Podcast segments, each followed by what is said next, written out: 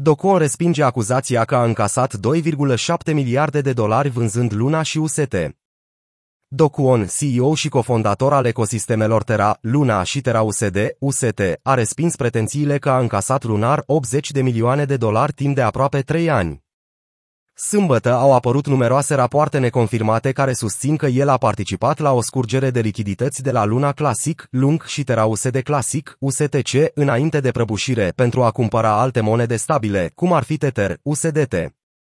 Zvonurile conform cărora Do Kwon ar fi retras rezervele Luna și U S T au venit după ce un thread de Twitter de la FatMan Terra a împărtășit presupuse detalii despre modul în care Do Kwon și alți influenceri Terra au reușit să scoată fonduri menținând în același timp lichiditatea în mod artificial. Cu toate acestea, antreprenorul a sfătuit comunitatea cripto să nu alimenteze zvonul până când se va dovedi adevărat. Acest lucru ar trebui să fie evident, dar afirmația că am încasat doi virgulă șapte miliarde de dolari este categoric falsă.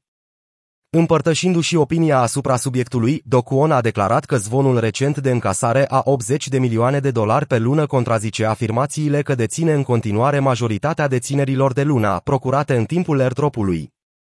Mai mult, Do Kwon a reiterat că veniturile sale din ultimii doi ani au fost doar un salariu în numerar de la Terraform Labs.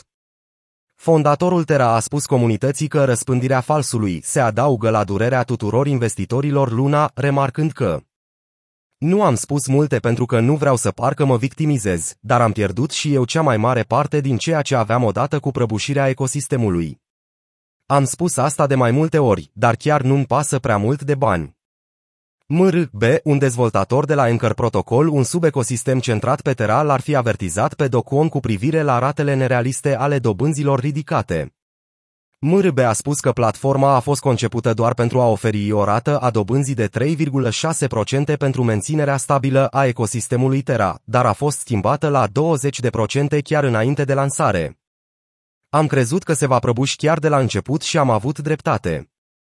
Dezvoltatorul i-ar fi sugerat lui Do Kwon să scadă ratele dobânzilor, dar cererea a fost refuzată.